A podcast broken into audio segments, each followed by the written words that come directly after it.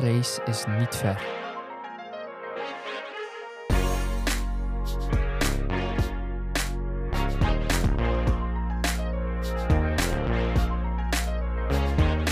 Hallo allemaal, welkom bij een nieuwe aflevering van Parijs is niet ver, een podcast gemaakt door studenten sportjournalistiek. Ik ben Milo. En ik ben Wart. En dit is onze gast van vandaag. Ik ben Michiel, ik ben Michiel van Acker. Ik ben zesentwintig jaar en ik ben een Belgische golfsurfer. Wanneer ben je begonnen met surfen? Uh, goh, dat is een goede vraag.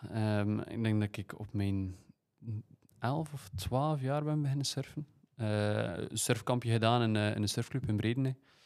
En daar dan eigenlijk ingerold. Zij zijn dan een jaar nadien gestart met een trainingsteam te organiseren. En dan daar ook enthousiast in meegegaan. En dan is het eigenlijk zo allemaal uh, verlopen alsof dat verlopen is. En uh, wanneer wist je, uh, surfen, dat ligt me wel, hier wil ik iets meer mee doen? Well, eigenlijk vanaf het eerste moment. Dus ik, ik heb dat kampje dan gedaan. Uh, ik heb heel veel geluk gehad dat we wat golven hebben gehad, aangezien dat we op de Belgische kust niet al te veel golven hebben, zeker niet in de zomer. Um, hebben we eigenlijk wel redelijk wat golfjes gehad tijdens dat kampje en dat, dat gevoel was eigenlijk onbeschrijfbaar. Dat was een fantastisch gevoel, dat was constant een euf- euforie eigenlijk. Um, en dat heeft me volledig vastgegrepen en uh, kon, kon eigenlijk niet meer stoppen daarna. Dus uh, ik ben dan daarna ook nog heel vaak gaan surfen. Daar ook dan een plankje gehuurd, een pakje gehuurd enzovoort. En uh, ik was op dat moment ook een keeper bij, uh, bij Varsenare, K F C Varsenare. En ik ben eigenlijk gestopt met voetballen speciaal voor het surfen. Oké, okay, een beetje specifieker nu. Um, je hebt dus in het surfen zowel de categorie longboard als shortboard. Wat is daar zo wat het, het verschil tussen eigenlijk? Het verschil tussen die twee categorieën is, shortboard is uiteraard, wat dat woord ook zegt, een uh, korte plank. Een longboard is een lange plank, uh, wat maakt dat een longboard eigenlijk wat eleganter is. Dat is meer uh, wandelen op een plank, uh, elegantere bewegingen, uh, stijlvollere bewegingen en heel rustig een golf afsurfen, heel stijlvolle golf afsurfen.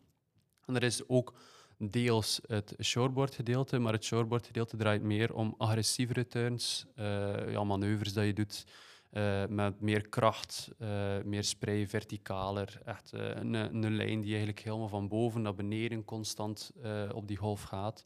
Ook boven de lip surfen, dus aerials heet dat dan. Uh, en het longboarden is meer op de face, down the line, dat er, uh, dat er dingen gebeuren. Ook natuurlijk wel iets verti- verticalere dingen, maar veel minder dan bij het shortboard.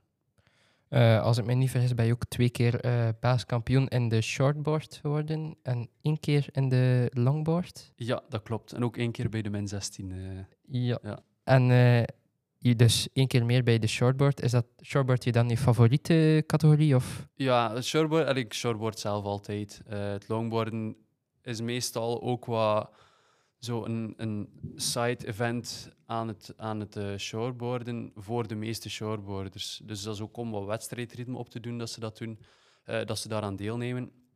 Maar het blijft uiteraard, uiteraard ook prestigieus en je moet daar ook wel voor trainen. Het is niet dat je een longboard kan pakken en dat iedereen plots kan longboarden. Uh, je moet daar ook wel wat, wat voor oefenen, wat voor trainen. Uh, en dat kan je eigenlijk veel meer in België dan dat je het shortboarden kan. Er zijn veel meer kleinere golfjes. Uh, je hebt daar ook niet zo'n gigantische golven voor nodig als, als uh, voor het shortboarden, of grotere golven voor nodig dan het shortboarden. En veel kleinere golfjes, uh, wat cleanere golfjes, wanneer dat weinig wind is. Uh, dan is het eigenlijk ideaal om te longboarden. Dat doe ik ook regelmatig in België. Dus dan is het zo wel tof om die twee wedstrijden te kunnen meedoen, voor wat ritme te, te krijgen in, in je surfen en in je wedstrijdindeling enzovoort. Uh, en dan daarnaast dan het hoofddoel uiteraard, shortboard. Maar het longboard is altijd... Allee, het is sowieso prestigieus. Het is sowieso, allee, je doet niet mee om te verliezen. Je doet niet mee om enkel maar we- wedstrijdritme op te doen. Je doet uiteraard ook mee voor te winnen.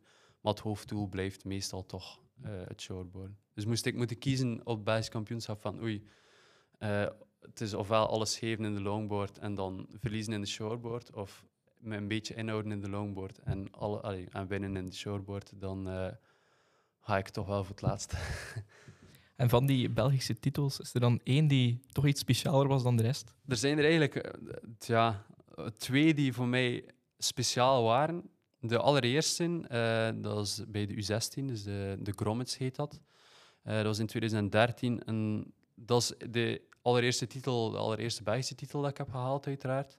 Uh, ik had al een paar wedstrijdjes gewonnen ervoor, maar dat was qua niveau misschien wel de, oh, ja, de zotste wedstrijd dat ik heb, dat ik heb uh, aan deelgenomen. Op Belgisch kampioenschapvlak natuurlijk. Uh, wij hebben in de halve finale zaten er acht surfers, waarvan dat er zes echt gewoon die wedstrijd konden winnen. En daar heb ik in die andere titels niet echt gehad. Dat er echt, bij die andere titels stak ik er meestal wel een beetje bovenuit. Samen met nog een paar andere gasten uiteraard. Um, maar dat was echt zes gasten die er vol voor gingen voor te winnen. Er waren gasten die, die in Costa Rica wonen, die in Tenerife wonen, die een Belgisch paspoort hebben, die meedoen. Uh, ik heb daar Dean, uh, Dien van de Wallen ook voor staan. Dat is nu de, gro- de grote naam in België eigenlijk. Uh, die is al een aantal jaar professioneel ook surfer, dat ben ik niet, mm-hmm. uiteraard. Maar die woont ook in Costa Rica. Die was toen wel nog een stuk jonger, die was toen twaalf jaar, maar dat was het talent. Dat is nog steeds het talent. Um, en eigenlijk mijn generatie waren allemaal echt super, super goede surfers die daar toen aan deelnamen. Dus voor mij is dat de beste titel dat ik heb gewonnen. En dan de meest emotionele titel misschien dat ik heb gewonnen is wel uh, de longboardtitel. Uh, omdat ik toen in die zomer ook, uh, zes juli, heb ik mijn enkel gebroken. Uh, tijdens het surfen ook. Uh, geopereerd geweest, toen nog pas eenendertig augustus uit hips gegaan. Dus dan heel snel moeten revalideren, want het Belgisch kampioenschap was eind oktober, begin november. En dan toch nog ook kunnen winnen, dat vond ik wel... Uh, allee, dat was iets voor mij dat, dat emotioneel de, misschien wel de beste titel was om, om te behalen. Je zegt dat je je enkel gebroken hebt. Ja. Was dat dan, hoe heb je daar dan mee omgegaan? Want dat is dan redelijk dicht ook bij het uh, B K. Of uh, hoe heb je daar mee omgegaan? Het was, mijn eerste gedachte was niet natuurlijk van ah, B K komt in gevaar. Het was eigenlijk meer van ah, shit, ja, ik heb hier een hele zomer gepland. Want ja, zes juli, ik, uh, ik had geen normaal gezien een maand op reis zijn voor een maand te trainen uiteraard. Ook natuurlijk naar het B K toe en naar wereldkampioenschappen enzovoort. Um, maar de eerste gedachte was echt van... Ah, kut, mijn hele vakantie om zeep. Uh, ik dacht van ja, misschien binnen zes weken, dus dat is midden in de vakantie, dat ik dan uit hip zou kunnen. Misschien een beetje vroeger, je weet nooit. Uh, maar het was ja, een beetje koffiedik kijken. En dat was wel een mentale dreun dat je krijgt, omdat je ja, heel die zomer hebt uitgepland. Uiteraard is dat ook naar de wedstrijden toe. Maar ja, een maand in het buitenland zitten is altijd mooi. En als dat dan vervroegd eindigt, is dat wel, wel echt heel zuur. Uh, op het B K van tweeduizend tweeëntwintig heb je niet deelgenomen, uh, als ik me niet vergis. Dat klopt, dat klopt. Dat heeft ook een specifieke reden. Um, sinds dat twintig... ging ik vragen. Uh. Ja, sinds tweeduizend eenentwintig uh, zijn we begonnen, is de Belgische Surffederatie begonnen met uh, kwalificatie te organiseren in België zelf. Uh, waar je dus moet aan deelnemen, sowieso, behalve als je een wildcard kan krijgen. En dat kan je alleen krijgen als je een ranking hebt op, uh, in de World Surf League. Uh, wat dat een, een hele, grote, hele grote organisatie is uiteraard. Die, die organiseren ook wereldkampioenschappen enzovoort. Onder andere ook de World Tour, waar dat dan echt de officieuze wereldkampioen na elf wedstrijden wordt gekroond. Um, dus als je daar een ranking op hebt, uh, of als je aan een wedstrijd van die, uh, die Tour meedeed, op het moment dat de wedstrijd doorgaat, mag je een wildcard aanvragen, op de andere momenten niet. Dus hebben dat in tweeduizend eenentwintig hebben ze dat in leven geroepen. Uh, wat ik wel niet slecht vond, uiteraard. Uh, het was altijd wel tof om een keer een wedstrijd ook te hebben in België. Maar in tweeduizend twintig was die wedstrijd, uh, is die wedstrijd doorgaan terwijl ik op reis was. Ik was toen in Madeira en uh, ik vond het niet echt de moeite om en, uh, mijn reis ko- uh, af te korten voor, voor nog te kunnen deelnemen aan het B K. Omdat ik wel het gevoel had dat het misschien ook nog een kans maakte om een wildcard te hebben, aangezien dat ik ook uh, in tweeduizend eenentwintig tussen aanhalingstekens heb deelgenomen aan het wereldkampioenschap. Weliswaar als reserve, uh, niet heb mogen surfen, maar ik was, er, ik was er wel bij, dus ik dacht van ja, misschien dat ze me die wildcard wel willen geven, of aangezien dat ik als enige, bij een van de enigen was die was ingeschreven, dat ze misschien toch doorlaten, maar ze hebben het niet... Uh, me het niet gegund. Ik ben wel mee geweest naar het B K. Uh, ik heb gejureerd ook, dus ik heb de wedstrijd uh, ook van heel dichtbij mogen meemaken, maar iets, op een iets andere manier dan, dan anders. Een keer van het andere perspectief. Uh, dat is ook leuk. Het was ook heel leuk om, uh, om het een keer zo mee te maken. Uh, nu gaan we even over naar het uh, volgende onderwerp. De aandacht die surfen krijgt in België, of eerder gezegd de mindere aandacht die surfen krijgt in België. Uh, hoe komt dat volgens jou dat surfen zo weinig aandacht krijgt in België? Ja, het is, uh, het is een iets minder toegankelijke sport om uit te zenden vooral. Uh, als je kijkt naar de internationale wedstrijden, zoals ik daar straks al heb gezegd, de World Tour van de World Surf League. Uh, ze noemen dat de, de World Championship Tour. Dat zijn elf wedstrijden, maar dat gaat altijd over een, een wachtperiode. Dus dat is van achttien tot, ik zeg maar, negenentwintig juni, uh, dat die wedstrijd kan doorgaan. Maar dat wil niet zeggen dat dat precies op de achttiende en op de negentiende en op de twintigste een wedstrijd gaat doorgaan. Dat is echt wachten op golven. Ook heel afhankelijk van moment tot moment tot moment. Want soms zeggen ze, is het een call om acht uur? En beslissen van, ja, we gaan nog even uitstellen tot elf uur, want de golven zijn nog niet super, maar ze gaan wel binnenkomen vanaf elf uur. Dus vandaar is het wel minder toegankelijk om dat uit te zenden. Ook bijskampioenschappen zijn, heel minder, allee, zijn veel minder afhankelijk om, uh, gemakkelijk om uit te zenden, zal ik maar zeggen. Juist voor diezelfde reden, omdat wij ook met wachtweekends werken.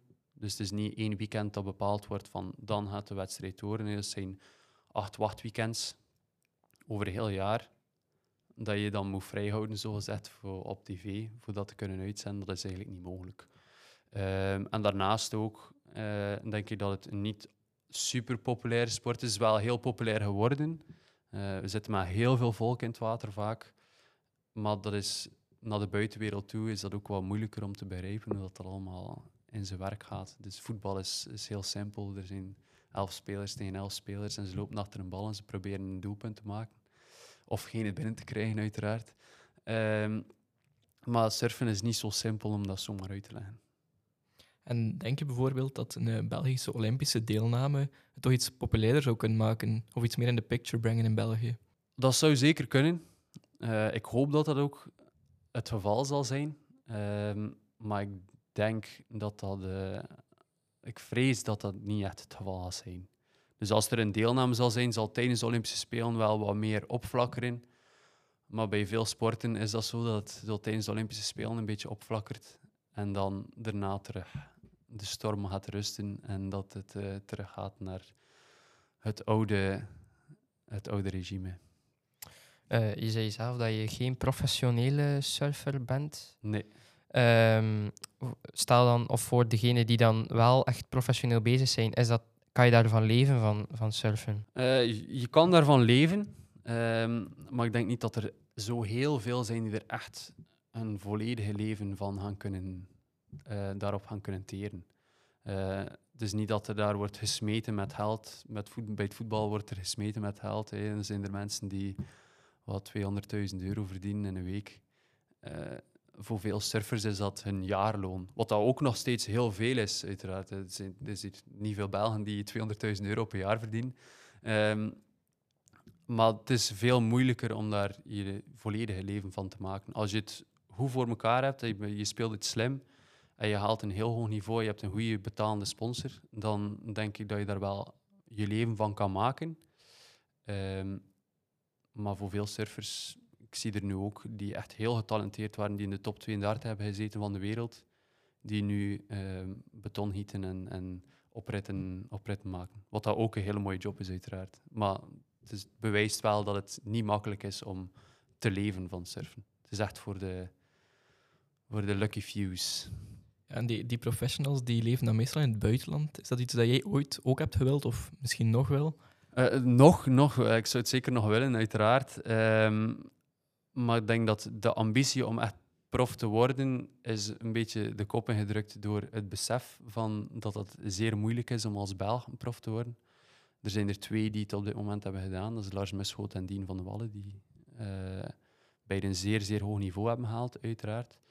Um, maar om het als Belg te doen, moet je echt al in het buitenland gaan wonen voor, ja, voor dat te kunnen, te kunnen waarmaken. Um, Dus ja, ik zeg, de ambitie is er altijd wel nog een beetje. De droom is er altijd wel nog een beetje. De droom is er ook altijd om in het buitenland te kunnen gaan wonen en daar elke dag te kunnen gaan surfen. Maar ik denk dat het niet zo simpel is om als Belg dat, uh, dat te kunnen bereiken. Er zijn wel een paar jonge gasten waarvan ik denk van, die hebben heel veel potentieel. een Lars Peters, een uh, Yorick Claeys, een Camille Draven. Dat zijn drie gasten die echt dag in dag uit trainen, ook heel vaak naar het buitenland gaan. Um, dus zij hebben zeker wel nog een kans. Ze hebben ook de middelen ervoor, maar je moet er wel echt ook de financiële middelen voor hebben voor, voor het te kunnen waarmaken. Uh, jij zelf hebt ook deelgenomen aan twee W K's? Uh... Uh, uh, drie W K's, ah, ja. Drie W K's. Ja, deelgeno- allee, twee deelgenomen en dan één als reserve mee geweest. Uh, ik, ben, ik ben mee geweest, ik weet niet meer precies in welk jaar dat was. Ik denk in twintig vijftien, vermoedelijk. Uh, schiet me niet dood als het niet zo is. Um, ben ik mee geweest naar het uh, wereldkampioenschap junioren. Dat was in uh, Californië, Oceanside. En dan ben ik uh, mee geweest met het wereldkampioenschap longboard. Dat was in Biarritz. Uh, en dan ook wereldkampioenschap als reserve in El Salvador vorig jaar. Uh, twee jaar geleden, sorry. In twintig eenentwintig. Uh, de, de twee K in uh, twintig negentien, in, dat was in Biarritz. Ja. Um, Uh, dat was in de categorie longboard, zoals je had gezegd. Uh, hoe heb je dat W K eigenlijk beleefd? Dat is eigenlijk mijn beste internationale wedstrijd dat ik heb gesurfd. Uh, best wel grappig aangezien dat het shoreboarden mijn, mijn, mijn favoriet is. Dus, ik zeg niet dat ik niet kan longboarden, uiteraard. Maar het, is, het was wel heel, heel bemoedigend, zal ik maar zeggen, om, om zo ver te kunnen geraken. Om ook een keer te tonen aan mezelf van kijk, Michiel, je kan het wel in internationale wedstrijden, want mijn internationaal succes is niet zo groot geweest. Op Belgisch vlak is dat wel, allee, is dat wel het geval geweest. Ik heb een paar nationale titels gehad. Ik, uh, een aantal nationale titels. Ik heb uh, een paar, ook een aantal uh, wedstrijden gewonnen zelf in België. Niet, niet nas, uh, geen Belgisch kampioenschappen uiteraard. Maar op wereldkampioenschap en op Europese kampioenschappen is dat altijd een beetje uitgebleven. Heb ik het altijd moeilijk gehad met de stress uh, van te willen presteren, van te willen tonen. Misschien iets te veel te willen dan het te ondergaan. Um, maar dat longboard wereldkampioenschap was ik heel relaxed eigenlijk. Dat was dus altijd al... Het longboard is altijd al wat relaxter geweest voor mij. Ik heb me daar meer in kunnen verzoenen als het minder ging. Omdat ik ook zoiets had van... Het is, het is niet mijn hoofddiscipline. Uh, ik doe het super graag. Ik, ik vind het heel tof om te doen. Uh, maar het is niet mijn hoofddiscipline. Dus de stress is daar wat minder. Uh, en ik denk dat dat wel heeft geholpen met zover te geraken ook. En zo op die W K's, wat zijn dan echt zo de toplanden die er bovenuit steken? Uh, de toplanden die er echt bovenuit steken zijn... Ja, dus de Amerika, dus U S A...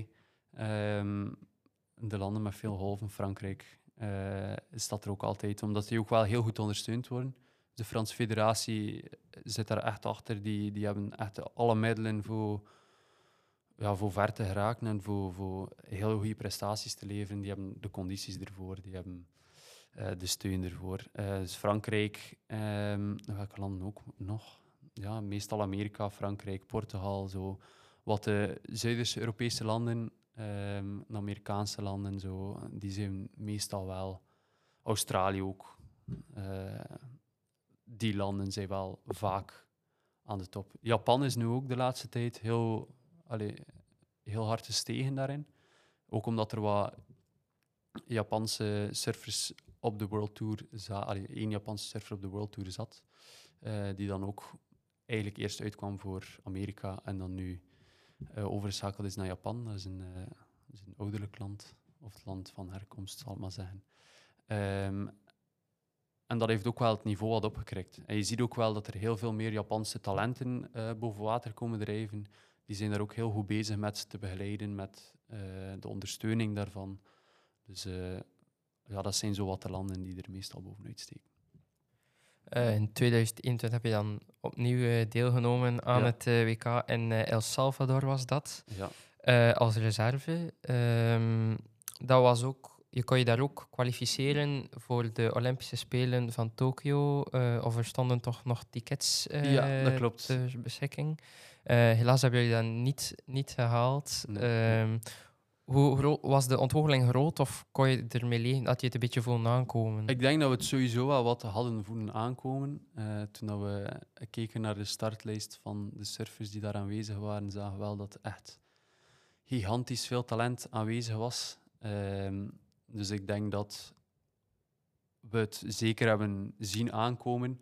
Er is altijd wel een beetje ontgoocheling bij, uiteraard, want we zijn niet super ver geraakt, wat dat super jammer is. Um, maar ik denk dat we toch iets of wat hebben getoond dat we toch wel een beetje kunnen surfen. En daar zijn we ook wel trots op. Dus ik denk dat het eerder zal zijn voor de generatie Lars, uh, Peters, uh, Yorick Claeys en Camille, hopelijk, dat zij het kunnen waarmaken. Uh, Dean heeft ook wel uiteraard nog, nog wat jaren. Ik heb ook nog wat jaren. Maar ik denk dat uh, eerder voor die gasten zal zijn dat uh, dat zal lopen. En, uh, hoe groot is dan zo'n verschil tussen een W K en een B K bijvoorbeeld?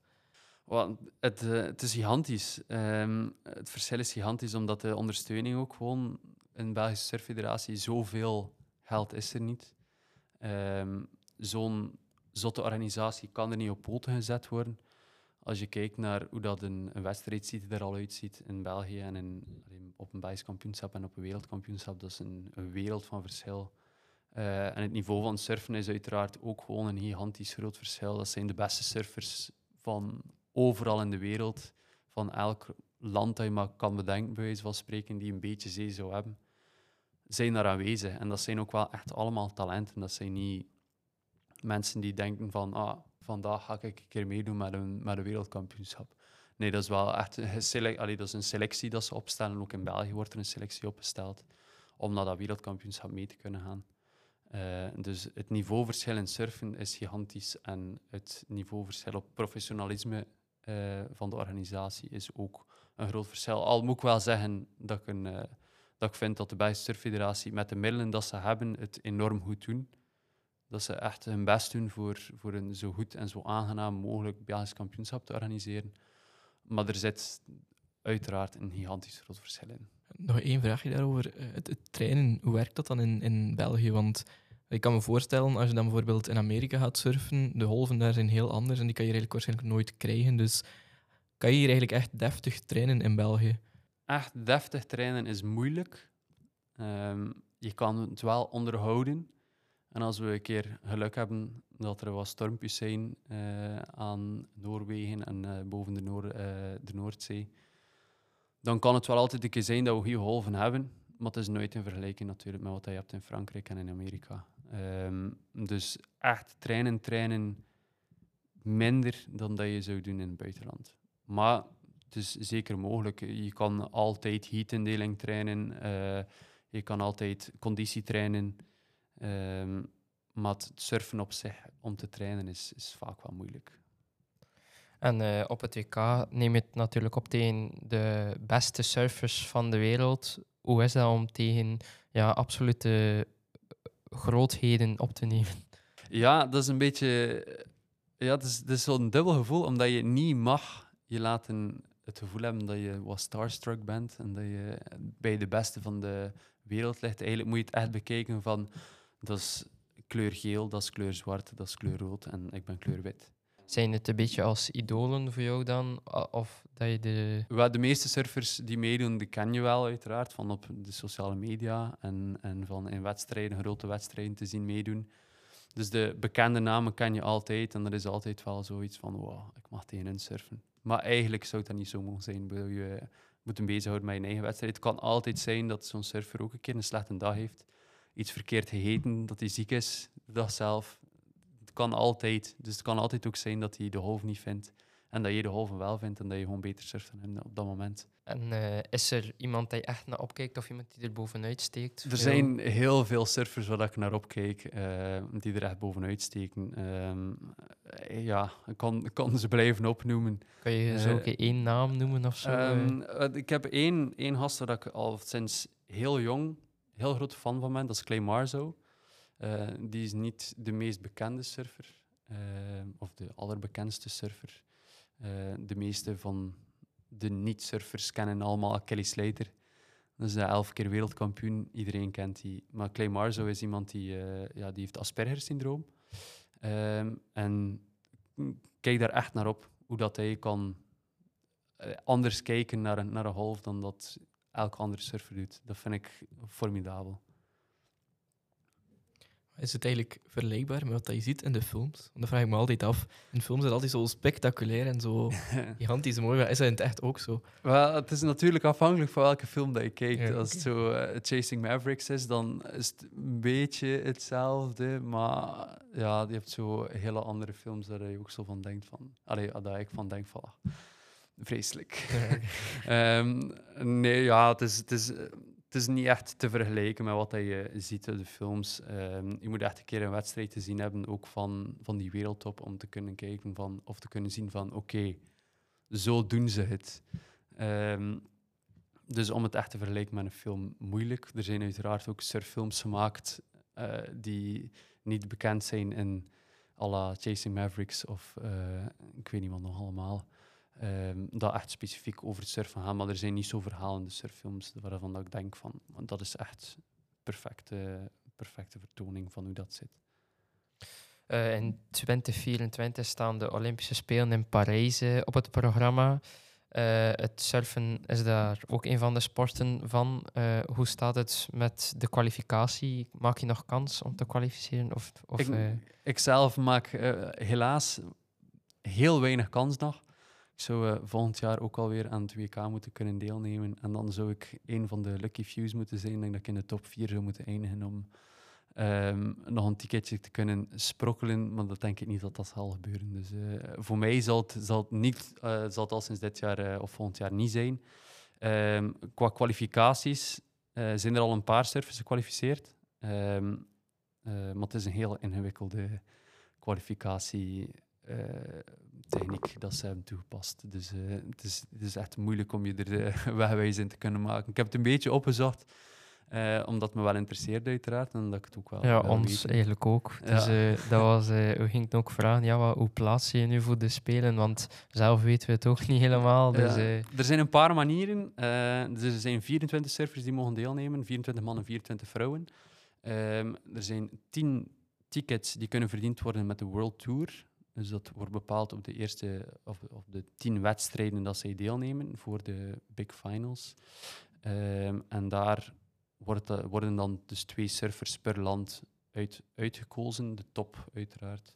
Dus als hij in de top tweeëntwintig zit van de wereld uh, en jij bent als enige Belg daar, dan ga je hoogstwaarschijnlijk een ticketje krijgen. Um, Maar er is natuurlijk ook nog niet honderd procent zekerheid. Ik weet niet hoe dat precies wordt bepaald wie dat er de tickets krijgt. Ik weet wel dat bijvoorbeeld van Australië of van Amerika dat het de twee beste surfers zijn, dus de twee hoogst gerangschikte surfers zijn die de tickets krijgen. Uh, en dan kan je ook via het W K nu uh, tickets verkrijgen.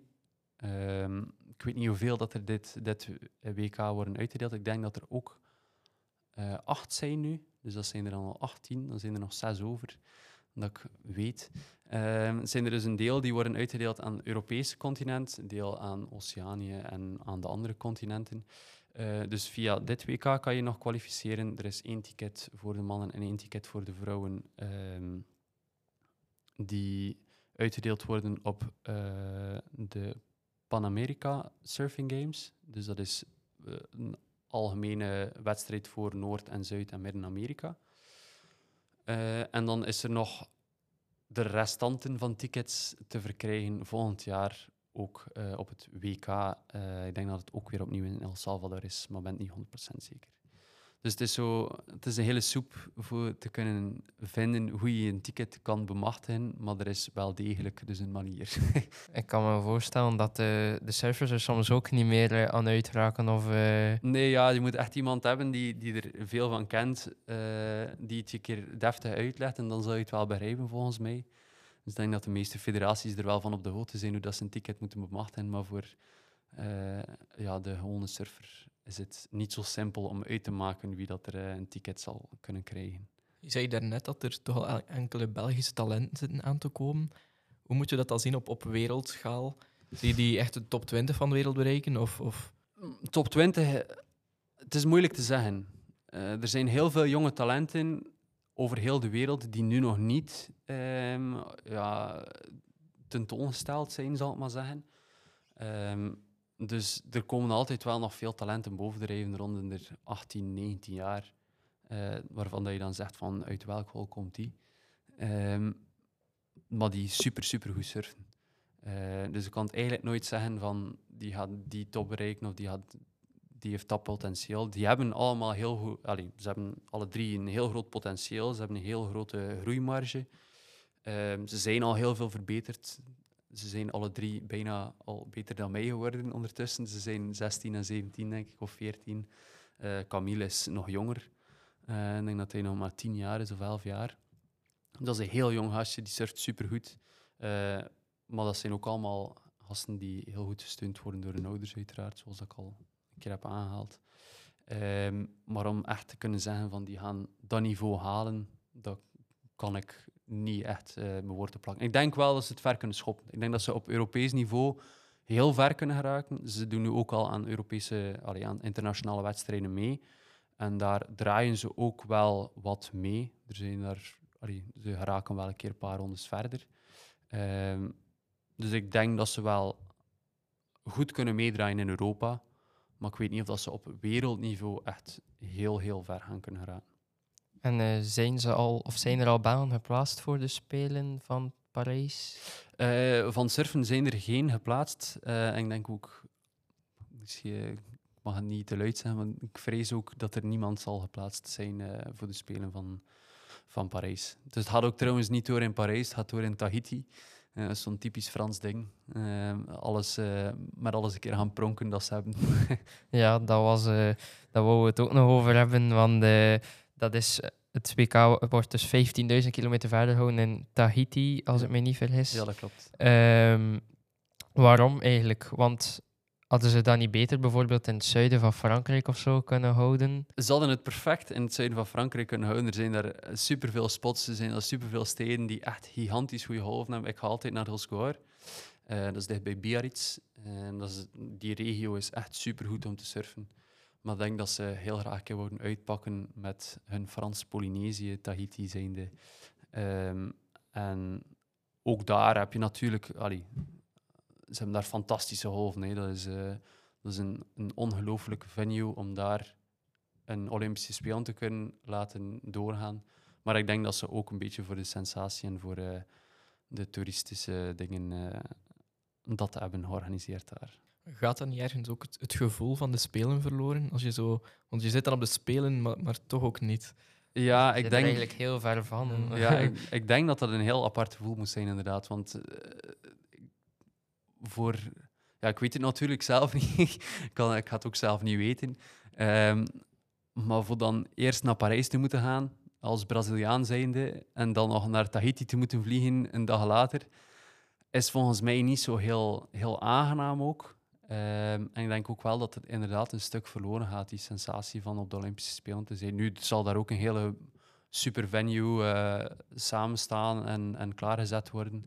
Maar je bent niet, inderdaad niet bij die atleten van de rest van je land en van de andere landen. En je hebt zo niet de, de sfeer, die er, sfeer... Ja, de Olympische, Olympische sfeer, gedacht, denk ik, dat dat, dat dat veel minder zal zijn en dat eerder meer zal lijken op een, op een World Tour wedstrijd dan op echt op de Olympische Spelen.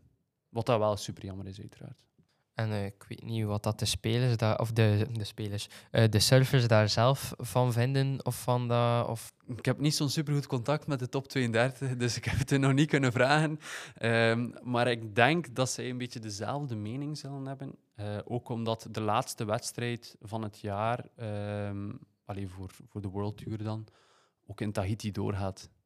Dus er is daar al een wedstrijd die daar doorgaat. Dus voor hen is dat eigenlijk meer een, een, een business trip. Dat ze gaan ah, doen. Dus ze moeten niet meer heen, of ja... ja, ze gaan wel moeten heen en terug. Want voor de openingsceremonie moeten ze volgens mij wel in Parijs zijn.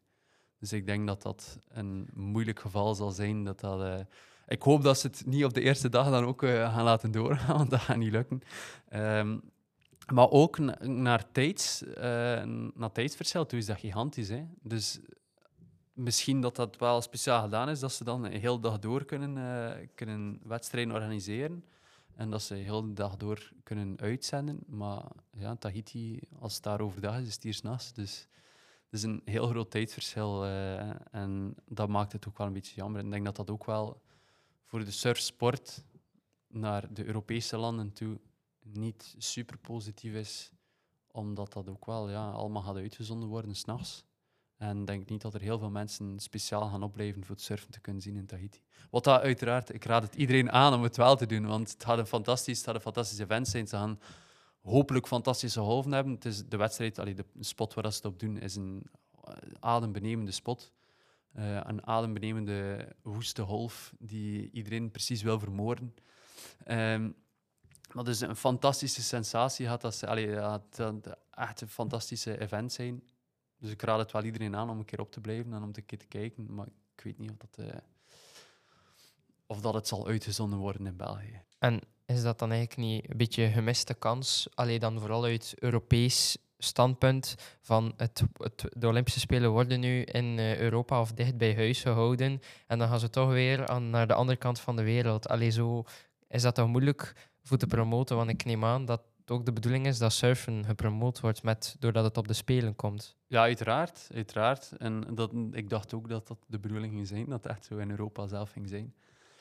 Maar zoals ik al heb gezegd, de Fransen zijn, uh, maken graag wel reclame voor hunzelf en voor hun, uh, voor hun eilanden. Dat ze, hebben. ze hebben er een hele, hele hoop. Ile uh, de la Réunion is er ook. Uh, daar hadden ze het ook perfect kunnen laten doorgaan. Dat is ook ongeveer in dezelfde tijdzone.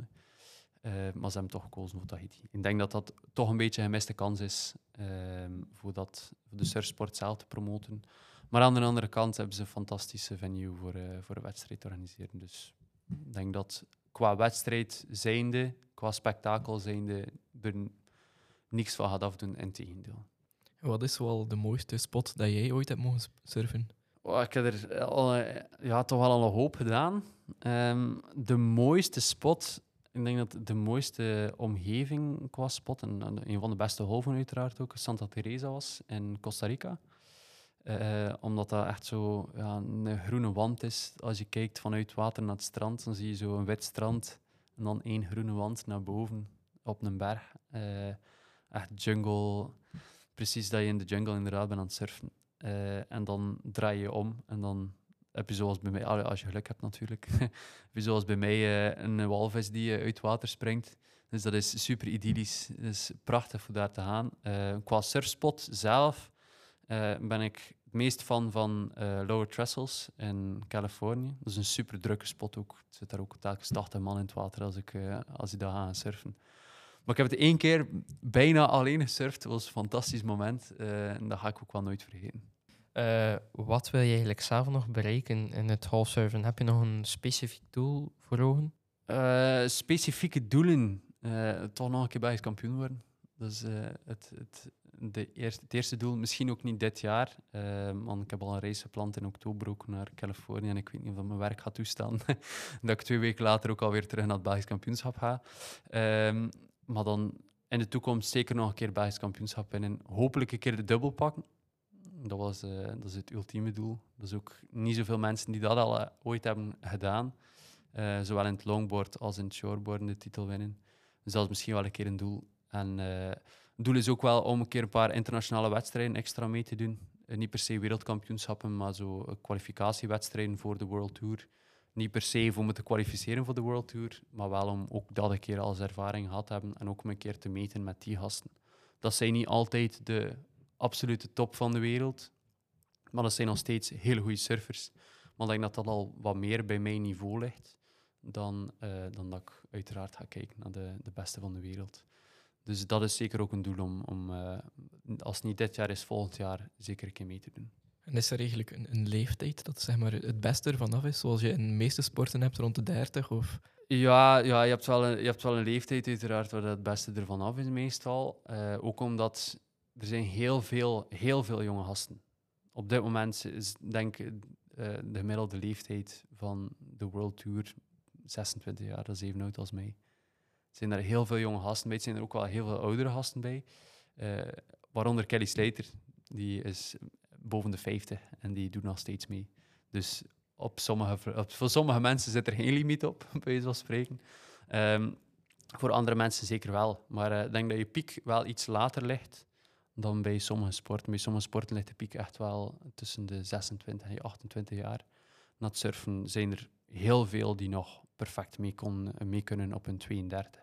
Maar vanaf hun tweeëndertig gaat het dan wel wat meer achteruit, omdat je ook wel ja, het progressievere moeilijker aangeleerd krijgt.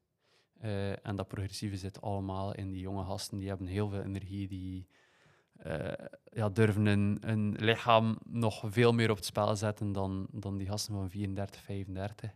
En die voelen ook wel dat ze al twintig jaar hun lichaam op het spel zetten en dat het tijd is voor het wat rustiger aan te doen. Want er zijn er heel veel die echt wel op hun piek zitten op een negenentwintig, dertig jaar. Uh, de meeste wereldkampioens, allee, de meeste wereldkampioenen waren ook allemaal achtentwintig, negenentwintig, dertig. Dus na topsporters misschien al een iets oudere leeftijd, maar uh, zeker nog steeds niet zo oud.